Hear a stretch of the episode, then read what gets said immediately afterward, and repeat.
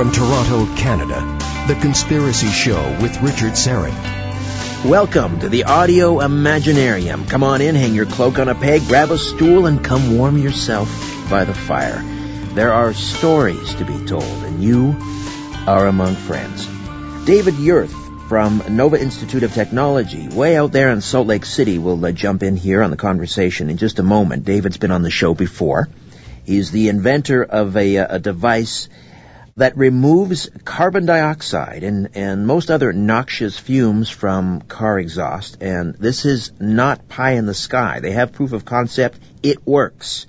Not only car engines, but you could retrofit one of these devices uh, on a coal-fired uh, plant, diesel, uh, any internal combustion engine on the planet, you name it. It's um, it's really disruptive technology, folks. So hold on to your hats. And he's got new uh, some new developments as well on that front.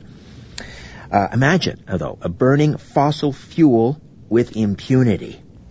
So there, there is such a thing as clean coal. We're not talking about sequestering the carbon dioxide either, because that is expensive. We're talking about eliminating CO2 from the exhaust. All right, Albert Wenzel, my story producer, is off for the next several weeks. Not sure where he is. Albert is a very mysterious, secretive young man, and I think he may be a spy. Uh, that said, uh, there is no hangout on air tonight. No hangout on air for the next several weeks, actually. Uh, but we will get the HOAs going again around the fourth week of July. And thanks to all of you who catch us on the live stream on YouTube. I appreciate it. Uh, Ian is also off for the next couple of weeks. He and his Rockabilly Band are on tour. Uh, so we have the very capable young Jamie on the board for the next uh, several weeks. Please uh, get on up to the website, strangeplanet.ca. That's the landing page. And from there, you can check out the radio page for this very program, The Conspiracy Show. Uh, the radio page has all sorts of, of, great information about this program, including this week's show info, links to our guests' websites, and so forth. And you can become a member uh, by clicking on that blue member button on the left-hand side. It's uh, registration is fast, it's easy, free. It gains you access to uh, member-only areas of the website like past show info, the audio archives going back to the, the summer of 2012, the book club, and so forth also the radio, uh, the, the, TV page rather. Uh, and we now are in the midst of season four of my television program, The Conspiracy Show with Richard Syrett. Season four. In the U.S., you can catch seasons one through three on Hulu, Amazon.com. I also want to direct you very quickly to the live events page on the website, strangeplanet.ca. A conspiracy culture, our good friends Patrick and Kadena and I, uh, Strange Planet Productions, uh, are partnering on two live events this fall. One on Sunday, September the 11th, uh, with Dr. Judy Wood, author of Where Did the Towers Go? Evidence of Directed Free Energy Technology on 9-11. And that's going to be at the J.J.R. Macleod Auditorium at the University of Toronto. Uh, you can go to the live events page, once again, at strangeplanet.ca for more info, and you can order tickets online right there as well. Or you can go to conspiracyculture.com. Conspiracyculture.com and the events page there to order online, or you can go to the, uh, the store, uh, and, and, buy the tickets in store, 1344 Bloor Street West. Uh, alright. Several weeks ago, uh, Donald Trump delivered his energy policy speech in North Dakota. He talked about making the United States energy independent. He talked about bringing back jobs in the coal sector. He talked about ripping up the Paris Accord on climate change, and he was roundly criticized uh, for that speech. Not only for the sort of the general thrust of it, you know, bringing coal mining jobs back and and and and so forth, uh, but he was also criticized for lack of specifics. But it is, as we're about to learn, it is possible to have clean coal. It is possible for America to pursue an energy policy centered around fossil fuels, at least in the interim, until uh, you know something else comes along that packs the same punch as uh, hydrocarbons. Uh, for every problem, there is an innovation and a, te- a, technology that can provide solutions. And we're going to talk about that right now. David Yurth's professional focus for 50 years has been in the field of technology development, invention, management, and system integration. He's served as chief scientist, managing partner, founder, director, and CEO of numerous companies. He's currently working as director of science and technology for the Nova Institute of Technology. His ex- experience is heavily weighted in industry and networking, technology, analytics, research, and prototype development and testing. He's invented or co-invented more than 60 innovative technology-based integration and devices.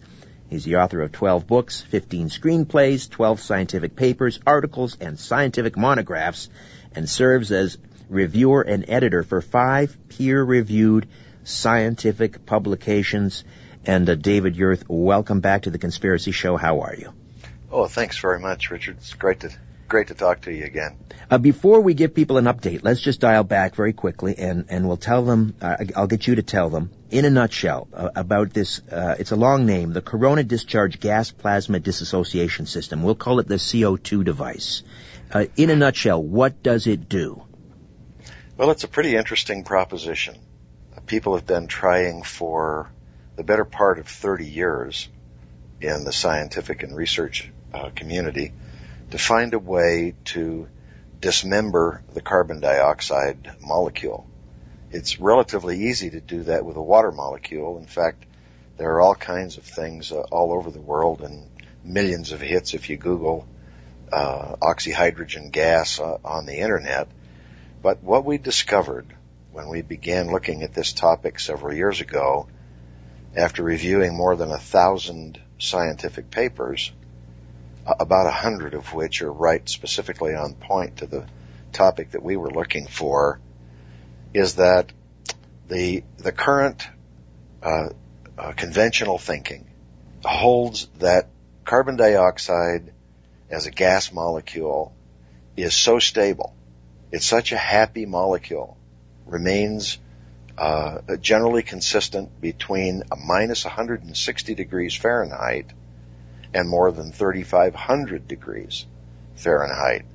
So introducing some sort of excitation source to take that molecule apart under laboratory controlled conditions has proved to be a much bigger a challenge than the scientific community uh, anticipated. And the reason you want to take the CO2 molecule apart is why? It, it's the principal contributor to climate change gases. Uh, the only gas that contributes to climate change more than CO2 is methane, and when reduced to its principal constituents, methane becomes carbon dioxide. So the whole purpose of the climate change accords held in Paris in 2016 was to find ways to diminish the production of carbon dioxide and carbon particulates as a function of industrial production.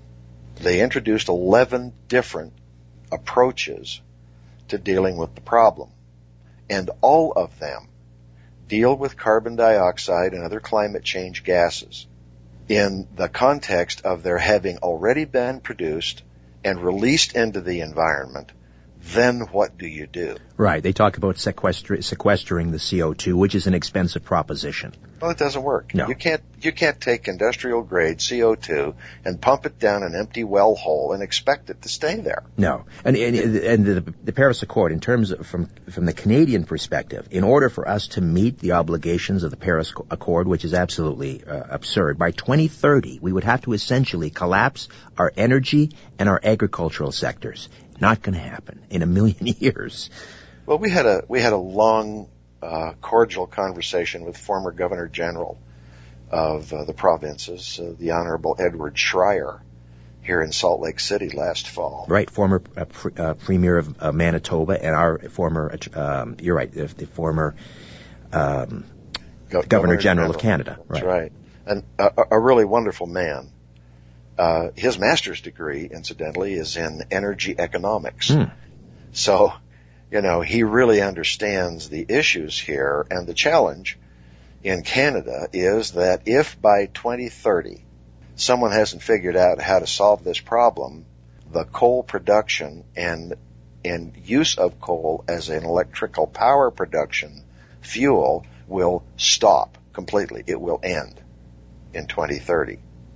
Right. What that what that means for the Canadian economy is that in the beginning, within 18 months after they push that button, the the the countries of Canada, the, the provinces and and and the territories and Alaska together will end up paying out more than 12 billion dollars in forfeiture fees for having canceled the power production agreements that are related to coal burning power production and they will lose 34% of their industrial base and all the jobs and all the revenue that's there you generated. Go. Yeah, I mean that this dog won't hunt. That's it's, it's everyone it's knows horrible. it's a fraud. Everyone knows the Paris Accord is is a is a fraud. But you have found a way uh, have. to eliminate not only CO2 but other noxious fumes that are produced by the burning of fossil fuels.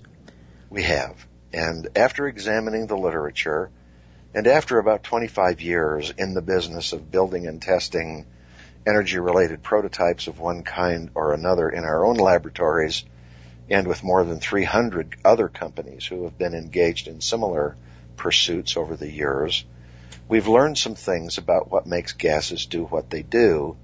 The conventional approach in physics has been to reduce any problem in physical interactions down to a single variable, right? I mean, you have the classic conversation about the physicist who stands up in front of the classroom at the chalkboard, takes a piece of chalk and draws a circle on the board and says, this is a cow.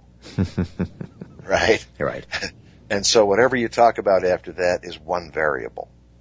Well, the business of climate change gases is a lot of variables, but they all have one thing in common. They all obey a very specific set of rules with respect to the, to the forces that bind them together. What modern physics has done is tried under all sorts of really very clever protocols under carefully controlled, impeccably documented experimental procedure to subject carbon dioxide in its pure form under controlled conditions to a vast array of single excitation sources. All right, I don't want to get uh, too technical here, David. We're about to head into a break. When we come back, we'll touch again briefly on the CO2 device, and then I also want to talk about some new uh, developments from Nova Institute that uh, relate to eradicating nuclear waste and also uh, some help on the horizon for the fracking industry. I know that's not a popular term, fracking, uh, but uh, you may have another solution, uh, or one of your colleagues may have a solution, and we like to talk about solutions, not just problems. All right, we'll do that. David Yurth is with us from the Nova Institute of Technology. We'll be right back. Stay with us. Curiosity, or did the devil make you do it? Whatever the reason, welcome back to The Conspiracy Show with Richard Syrett. Welcome back to The Conspiracy Show. Richard Syrett with you on the line from Salt Lake City. David Yurth is uh, with the Nova Institute of Technology, Salt Lake City, and um, we are talking about a piece of technology he and his team have developed. Uh, we're calling it the CO2 device. It has a much longer, more complicated name. but the CO2 device we'll eradicate all of the noxious fumes, including carbon dioxide, before it comes out the tailpipe. Not only uh, in an internal combustion engine or on a, any vehicle, could be retrofitted uh, in, in, gas vents for uh, power plants, which means that we could burn coal in a clean way without sequestering the CO2. That would make it a little more competitive with natural gas. Uh, we could bring an industrial revolution to, to, the places in the in the world that need it desperately, places like the continent of Africa. Imagine burning fossil fuels with impunity. Uh, so, since we last spoke, David, what kind of um, what kind of attention is this device? I think you were in, involved in with with talks with Volkswagen or someone like that, and Lord knows at that time they could use some some technology like this. Yes, we've been since uh, we talked together about, I guess it's been almost nine months ago now. Mm-hmm. Uh, we've we've certainly had some interesting engagements. Uh, we have licensing arrangements now in process uh, with folks from China and India and the Middle East and uh, Chile, uh, including some interesting folks that we've been working with in Canada, who are who are really focused on finding a way to remediate the the climate gas issue, so that we can salvage the coal industry and and do power production without contaminating the environment. And and not only the CO two, um, but also other noxious fumes that come out of uh, gasoline. Well, that's right. Gasoline is particularly difficult because about 50 to 60% of the fuel that runs through your engine never gets burned. So in your exhaust profile, you have carbon dioxide, you have water vapor, you have carbon monoxide, you have oxides of nitrogen, Mm-hmm. and you also have a significant quantity of uncombusted fuel. And in order for you to really clean up the environment and eliminate the toxicity of those emissions, you not only have to figure out how to dissociate, how to fracture the, the, the exhaust gas molecules, but you also have to fracture the un- uncombusted fuel molecules. And you have to figure out how to do that without turning your tailpipe into a flamethrower. Right. And and so the end result would be that your engine not only would not produce noxious fumes, but it would also burn fuel more efficiently. Well, that's right. We have a front end solution. Our patent on that was issued on the 12th of January of this year since we talked last. And I think we set some kind of a land speed record with that. We, from the time we filed to the time we were actually issued was about 13 months. What's Uh, the and this could be this could be uh, placed on any vehicle, right? It could be placed on an older right. vehicle. It's That's a simple. right. We use we use a specially uh, developed spark plug, which is a one for one replacement with a regular spark plug. And then the second piece of that, if you want to add that, is a uh, a very high voltage ignition coil. And the third piece that goes with it is a very high speed switching unit that delivers a double pulse to the spark plug. The first half of the pulse is amps. The second half of the pulse is very high voltage. We had to design a new kind of spark plug to be able to accommodate all that current because a conventional spark plug just explodes when we do that. Right. I mean, if you get a big enough spark, you could disassociate. You could disassociate the uh, the water from the hydrogen as you're driving. You That's would- right. And and that hydrogen then acts as more kind of an incendiary device and burns, ignites more fuel. Uh, so you can run your engine far leaner uh, without you know blowing out the pistons. I mean, w- why isn't the world beating a path to your door? This is the most disruptive technology I have heard about in many years, and you have proof of concept. It, it works. There's no question, right? Yes, that's true. Well, why isn't this on the front page of the New York Times? It's all a question of how you manage your enterprise. Uh, when we first communicated with Volkswagen, for example, they were in very desperate trouble in the media. We we sent we were contacted by them after you and I did Coast to Coast. Within three days after we did that show, the QM uh, for Volkswagen America in Chattanooga contacted us, and uh, you know we had a flurry of exchanges went through the pipeline directly to Wolfsburg, Austria, and disappeared into the giant industrial black hole back there.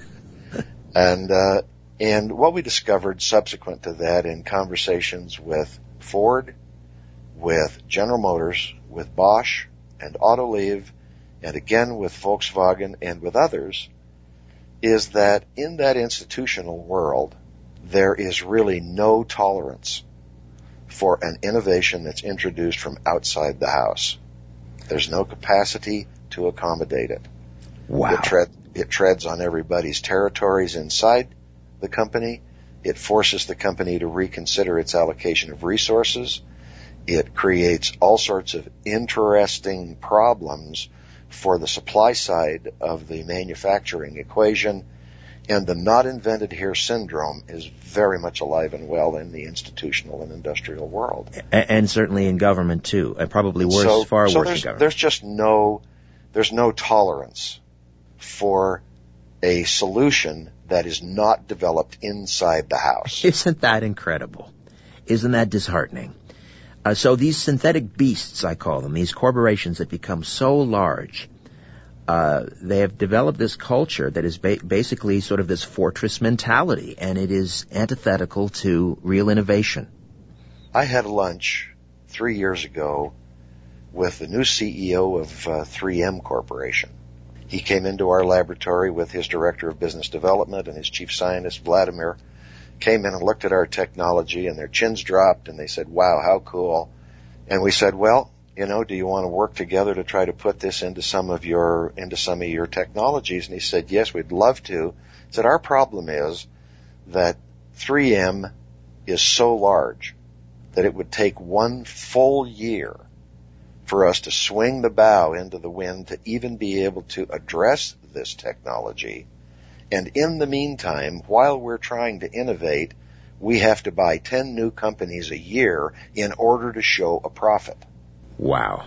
There's no innovation going on inside that establishment. They are buying innovation and losing track of their core competence simply because the overhead is crushing them from the inside. So I, I, want people, I want this to sink in. I want people to understand what you have. I mean, this is a lightweight device, fairly inexpensive, could be installed on any car, and would allow us uh, to burn fossil fuels with impunity because it eliminates CO2, noxious fumes. So not only uh, for those who subscribe to anthropogenic global warming, I am not one.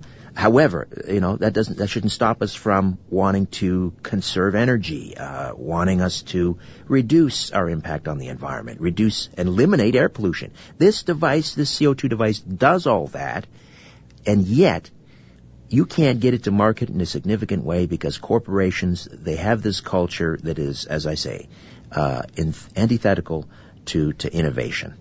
The turn from the time you get the technology on the table in the executive boardroom till the time it actually appears in original equipment by the manufacturer in the automotive industry is never less than five years. Hmm. And what that means is that if we go after the aftermarket, right, the third party retrofit automotive aftermarket, right. We've talked with people like, you know, Walker Group. These guys, uh, manufacture aftermarket ignition uh, devices uh, in 4,400 retail outlets in North America. And they love this technology, and we're right in the process of having a conversation with them about private labeling and manufacturing this stuff for cars and light duty trucks. Uh, but having original equipment, and especially in the automobile industry, and most especially in the United States, this is a particularly difficult and vexing problem. Right. I, am guessing that if someone were to have that installed on a new vehicle, they would void their warranty, for example. Among other things, look, if I put our technology in the front end of a, of a Volkswagen Jetta and I put our technology in the exhaust of the Volkswagen Jetta. That car that ordinarily gets is rated EPA rated at 40 miles per gallon will get 80 miles per gallon because this burns 100% of the fuel. Right, right. And it generates an increment of horsepower. It will not only burn half as much fuel, but it'll drive as much as 20 to 30% more horsepower in the same volume of fuel. Mm. And it'll burn cleaner. And it burns much cleaner. It so changes, there, there goes... changes the exhaust profile. By the time it gets out the exhaust pipe, all you have is elemental carbon particles that are a thousand times smaller than the ppm 2.5s that the EPA is focused on, and water and oxygen and a little bit of ozone and nitrogen. Well, here's, here's that's it. Wow. Here's the other problem then. You you've eliminated the built-in obsolescence, and the auto manufacturers aren't going to like that. Well, the guys that really don't like it are the Oppenheimer boys that sell platinum to make the catalytic converters. Because right. a catalytic converter becomes a useless piece of equipment. That's right. That's right. There you, you go. You don't need it anymore. The other obstacle is We've I. We've already run into that one. I'm so. sure you have. Here's the other obstacle uh, and this is where the uh, sort of the political subterfuge comes in. Uh, you may or may not agree with this, but because I see things like the Paris Accord and before that the, the Kyoto Accord, uh, it's not about reducing uh, CO2. It, uh, it's not about finding solutions to the problem. It is what we have is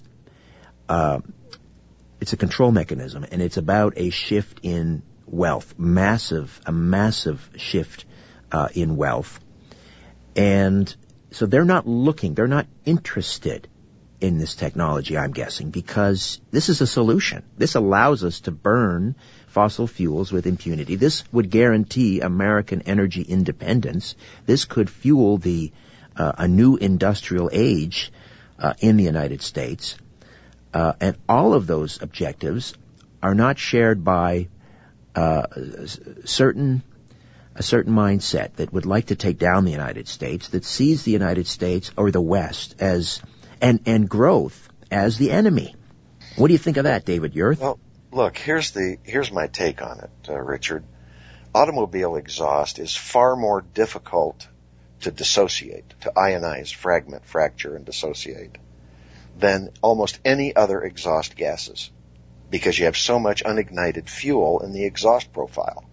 If I put this same technology on the back end of a coal-fired power plant, and we're doing that now, mm-hmm. One megawatt per hour of coal-fired power plant production produces one and a half tons of carbon dioxide every hour. Mm-hmm. Okay? And we've run through the calculations and we've looked at our technologies and our results and our data samples.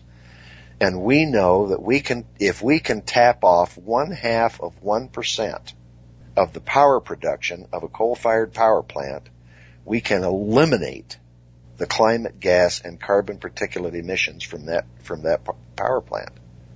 It's a, it, it, it just simply takes them apart and returns them to the environment in their elemental form. All right, I've got to take another time out. When we come back, I'll allow that to sink in for those listening.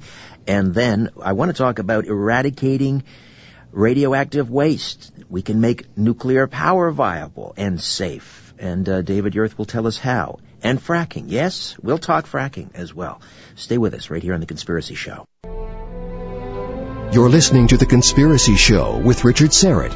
Welcome back. David Yurth joins us from Salt Lake City. He is with Nova Institute of Technology in Salt Lake City, and uh, we've been talking about uh, the CO2 device. Uh, I want to move on, and um, first, before we do that, uh, give people a website where they can learn more. If there's a YouTube channel, people can see this device. Tell us about it. Of course. Nova Institute of Technology has a website which is found at www.novaiot.com. And on the Nova website, you'll find toggles for our technology page. And the technology page lists the inventory of technologies that we own and are in the process of developing and integrating and licensing. And there's some other interesting information there about who we are and what we're doing and occasional updates about the technology process that we're involved in with this and some other things. All right. We spoke a few days ago, and you had some, even if this isn't exciting enough, you have some more exciting news that relates to, I'm not sure if it's the same uh, type of of uh, a device, but it could be used in the nuclear power industry. Tell me, tell me more about that. We certainly do, and you know, talk about a long, slow burn. This has been a, a, a technology development process that we've we've we've struggled with for more than 25 years now. We've known since 1997 how to eliminate the radioactive emissions in high level nuclear fuel waste. The Department of Energy has replicated our technique and our apparatus and independently verified the protocols that we've used.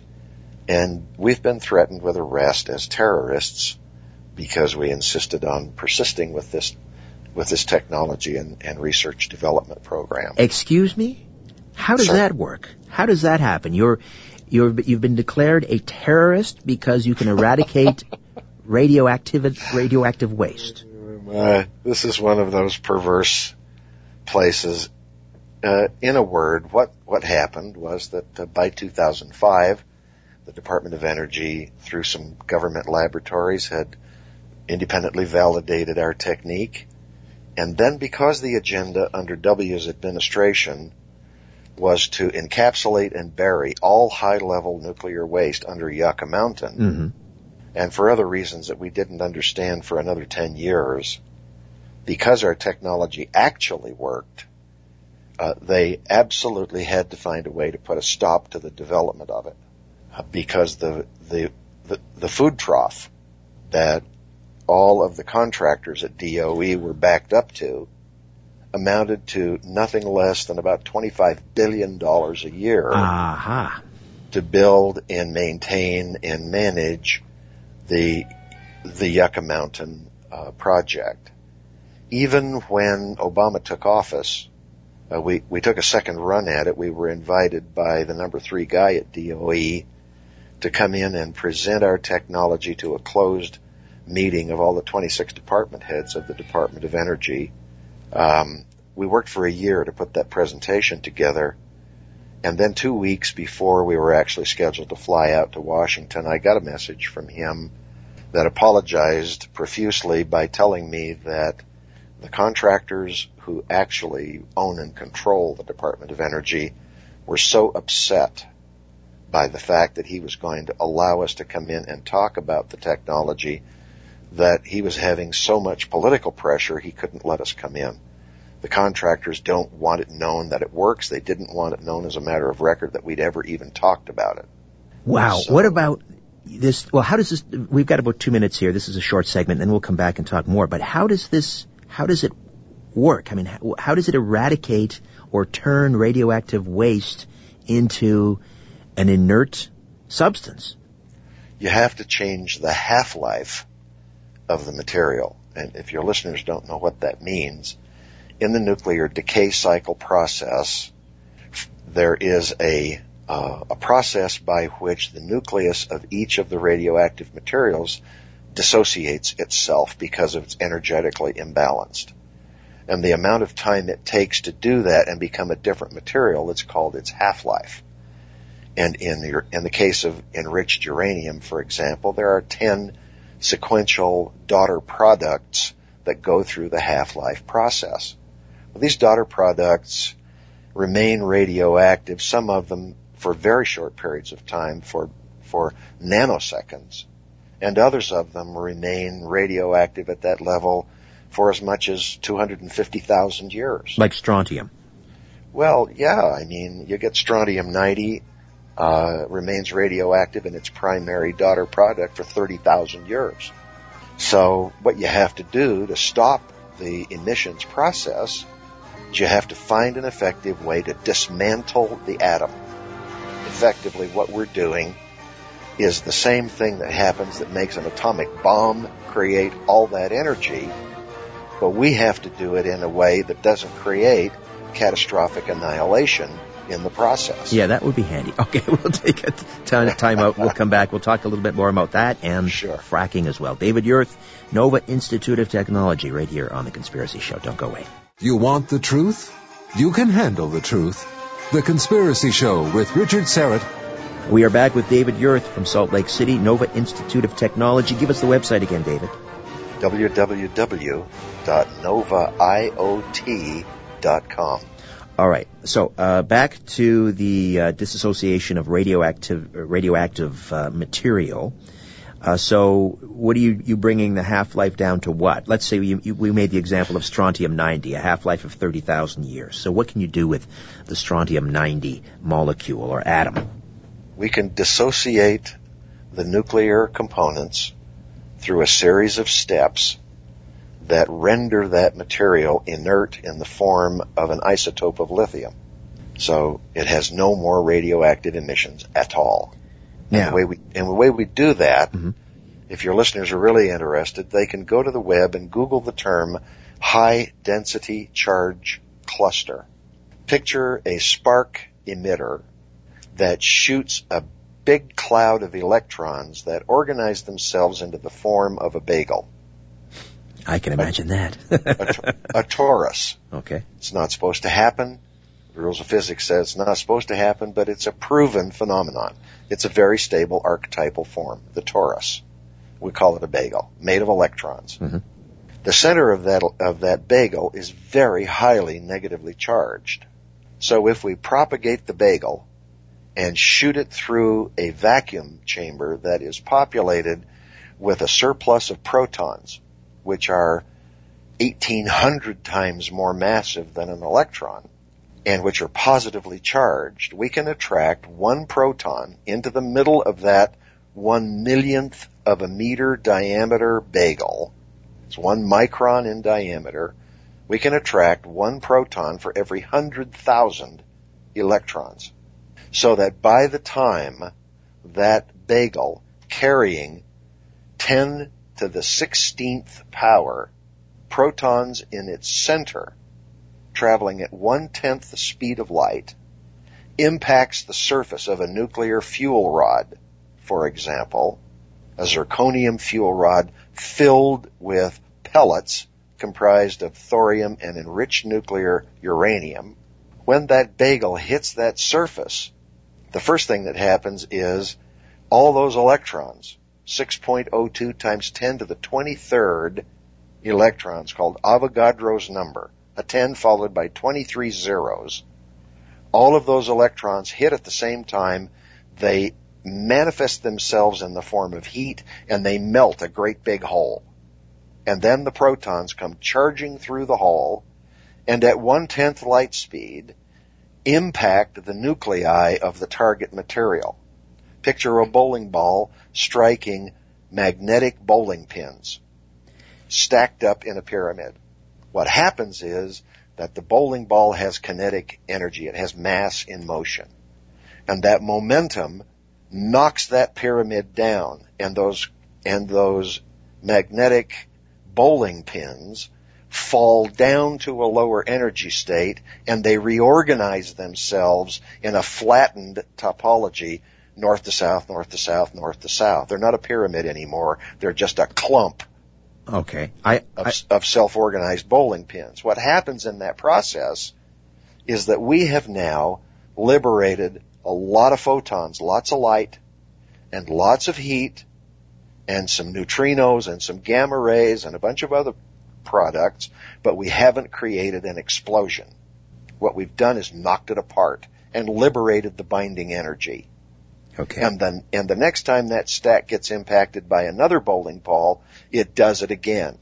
And that process then remediates the emissions because it changes the atomic structure of the material. All right. I got about a tenth of that maybe, and that's not bad for uh, someone who got about as Sorry. But that's all right. No, no, no, no. That's you know this is pretty he- heady stuff. But and uh, I, I got the gist of it. But so we've done it and it works. okay, that's the main point. Now, applications. If if the nuclear the radio radioactive material has already escaped, can you remediate that? When it gets into the environment, you're hosed. Ah, okay. See, if you look at the video at Fukushima, for example, on the beach south of the power plant at Daiichi, there are four million garbage bags stacked four deep on the beach next to the ocean. Mm-hmm. yeah, great place. And, and the contents of those bags is the four to six inches of top soil and surface material that was scraped off the top of everything within 20 kilometers from the, from the event site. They put it in garbage bags and they stacked it up on the beach. Lord. So if this system were located on the site, at very least, we could we could process all the materials in those bags, one bag at a time. It would only take 100,000 years to do that. Well, that's if you had one device. Yeah. What if you It had- would- I mean, come on. it's just, you know, what are you going to do? You take 150 kilograms, 300 pounds, and you run it through this apparatus. You only have to do that four million times. Wow. I mean, it's it's a it's an extinction level event, Richard. It's really Yeah. scary. Yeah. And the thing that's most scary about it is that we know what to do. There are three other methods that we've tested that also work for different kinds of radioactive waste, but we are not permitted to be in the game and now we know why. Mm-hmm. Pork barrel politics. No sir, it's much more scary than that. Oh. On April the 2nd, 2014, during the Fukushima Solutions Convention, which was aired live from the University of Texas at Austin, John Apsley and I moderated that conference and we released photographic high definition images of a stack of what we later learned was 750 pounds of weapons grade plutonium pencils in the cooling pond below Daiichi number four. What that means is that the civilian power plant located at Fukushima was used as a feedstock source for high level radioactive waste, which was then processed at a laboratory less than a quarter of a mile away to create weapons grade plutonium. For whom? And the Japanese government admitted it, Hmm. and they re uh, reaffirmed their admission on March 5th of this year. And and who is that? For whom is that weapons grade plutonium being produced? Look, they said they're going to send it back using a British freighter specifically equipped to ship nuclear material back to the United States. What's going on here, Richard, is that everywhere in the world, contrary to every nuclear treaty that has ever been signed since the nuclear process became part of the industrial world, civilian nuclear waste is being used as the feedstock for military weapons production everywhere in the world. And the contractors at DOE are the guys that do it, and they're the guys that are refusing to allow us to take our technologies, which they know works, on site to solve the problem. Oh boy, That's the real agenda. that's ugly. Yeah. Oh dear. And it- okay. And it's, and it's a fact. Um, I'm not, I'm not making this up. No. I wish it wasn't true. I didn't know you knew Dr. John Apsley. He's a good friend of the program. He's been on here many times. Dr. John Apsley's one of the real deal guys of all time. I believe it. I, I have. I, and his book about Fukushima and the work he's done to try to save the lives of the guys on the SS Ronald Reagan is absolutely off the charts. I love that guy. Yeah, yeah. He's a great man. I love that guy. Um, all right. On that happy note, I want to move on to. Uh, Sorry. no, no, no, no. Listen, you, at least you're you've you've got you've put it on the table. Okay, the solution is there. Now it's up to the rest of us, uh, you know, to to to push that boulder up the hill. So, I want to talk. We've only got about four minutes here. I want to talk about um, Okay. uh, this issue that that that uh, is posed by fracking. Yep. Uh, one of the problems with fracking is it produces a a backwash. Yep. That's an incredibly high uh, uh, salt water, content. yep. It's it's a brine as you describe it. And Yep. then, from what I understand, the way you explain it, they push they they put that brine to get rid of it. They push it back into the uh, into a hole, and that causes it pollutes the water table, um, and it also causes Earthquakes. earthquakes. That's right. So, what to do then if we're going to make fracking uh, viable? Uh, what to do with all of this brine? You have a solution We do have a solution. in four minutes or less, sir. and, it's, and it's just a dandy. okay. Picture a reservoir, five acres, on the bottom, with sloped sides at a 30 degree angle, filled with clean, pure, bright, sparkling, 37% saturated brine. Okay. Super concentrated brine. Mhm. Insulate the bottom, put a cover on the top, and let the sun shine on it. That pond will, ac- will accommodate about 11 million gallons of brine. All right. When the sun shines on it, it'll drive the temperature at the bottom of the pond to over 200 degrees Fahrenheit. Wow. And by designing a system that passively absorbs that heat and then transfers it into a uh, uh, uh, a building, we've developed an engine, not a Stirling engine, but a brand new kind of turbine engine that uses a phase change gas like the stuff that runs your refrigerator. Right. When it absorbs that heat, it expands into the open spaces inside the turbine with almost as much pressure as you get when you burn gasoline inside your engine, That's impressive. just with the temperature. But it burns nothing. It creates no exhaust. It's a closed system, a five acre pond that uses our technology integration Right. generates between seven and a half and 10 megawatts of power continuously 24-7, 365 for 40 years. Wow. And that's enough to power how many homes? Well, 10 megawatts of power is enough to power something on the order of 25,000 homes. Oh, good lord. Oh, good lord. And it burns no fuel. What it means is that the state of Oklahoma's executive order now can be used to in, increase the production of electrical power output by turning the brine into a storage battery for sunshine. All right. So, Saudi Arabia trying to stick it to the United States by driving the price of gas down and putting fracking out of business. Uh, now we've got a viable solution. And um, that is a happy note to end on. Uh, we'll have to have you back on and we'll talk, we'll have to talk more about this, but this is absolutely, it's, it's, a lot of fun. It's brilliant. It's brilliant. David, you're doing uh, God's work. Appreciate it. Well, we appreciate your time, Richard. We're, we're doing everything we can to try to fix the problem and uh, we really appreciate your time and attention. All right, now everybody listening, it's up to you now to get this ball rolling. David Yurth, Nova Institute of Technology, the website one more time. www.novaiot.com. Thank you, my friend. Thank you, Richard. All right, the website strangeplanet.ca or strangeplanet.tv. Say hello on Twitter at Richard Syrett, and as always, follow the truth.